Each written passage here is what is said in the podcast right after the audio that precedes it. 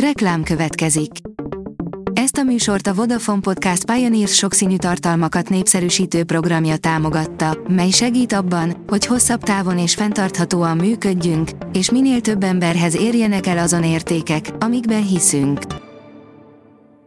Reklám hangzott el. Kedves hallgatóink! Szerkesztőségünk, a Startlap és a Hírstart nevében kellemes karácsonyi ünnepeket és boldog új esztendőt kívánunk. Szeretnénk megköszönni, hogy idén is együtt olvashattuk a híreket. A friss hírek lapszemléje következik. Alíz vagyok, a Hírstart robot hangja. Ma december 24-e, Ádám és Éva névnapja van. Ferenc pápa személyesen vezeti a karácsonyi szertartásokat a Vatikánban, írja az Infostart.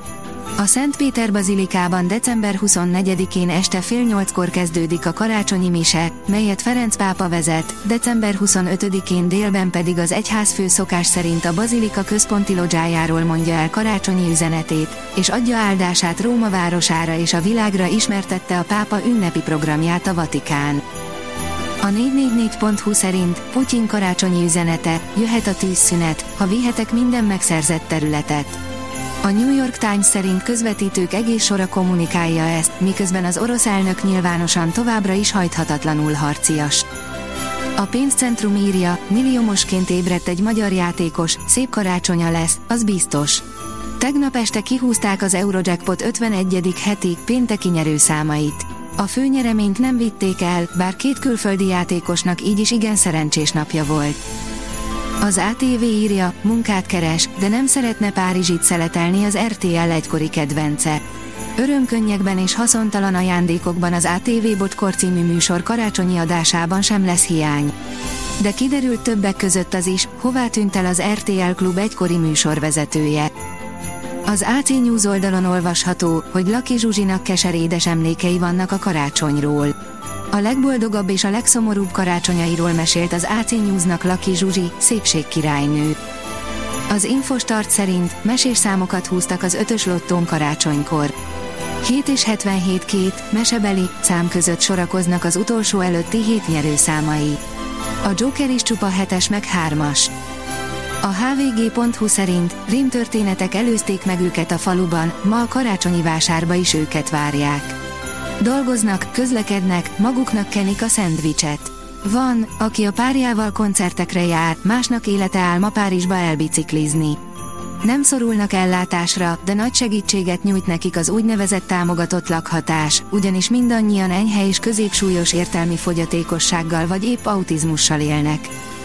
A piac és profit oldalon olvasható, hogy munkavállalóként és cégként is fel kell készülni a fizetésemelésre. Akár karácsony előtt került sor a céges teljesítményértékelésekre, akár a jövő év elején, mindig hasznos tisztában lenni azzal, hogy a munkakörünknek és tapasztalatunknak megfelelően milyen átlagfizetéssel számolhatunk. Paris Hilton karácsonyi családi képén mindenki mosolyog, írja a Sassy. Szép szokás, hogy karácsonykor a családok közös képet készítenek és azt küldik körbe a rokonoknak, vagy ha elég híresek, az egész világnak. De Hiltonéknál történt egy kis baki. A 444.hu szerint purparlé lett belőle, hogy a betlehemesben Jézusnak két anyja van. Az ötletgazda olasz pap szerint a társadalom fel van készülve rá, hogy szembenézzen a valósággal. Gyors karácsonyi sütemény, 5 perc alatt kész, és mindhárom összetevő van hozzá otthon, írja a Vince. Utolsó pillanatos karácsonyi sütemény. Lehetséges. A cikkben közölt villámgyors és pofon egyszerű recepttel nem lehet hibázni. A karácsonyi menüből hiányzik még a sütemény. Már sütöttünk, főztünk 5 fogást, ezért nincs kedvünk nekiállni egy komolyabb édességnek.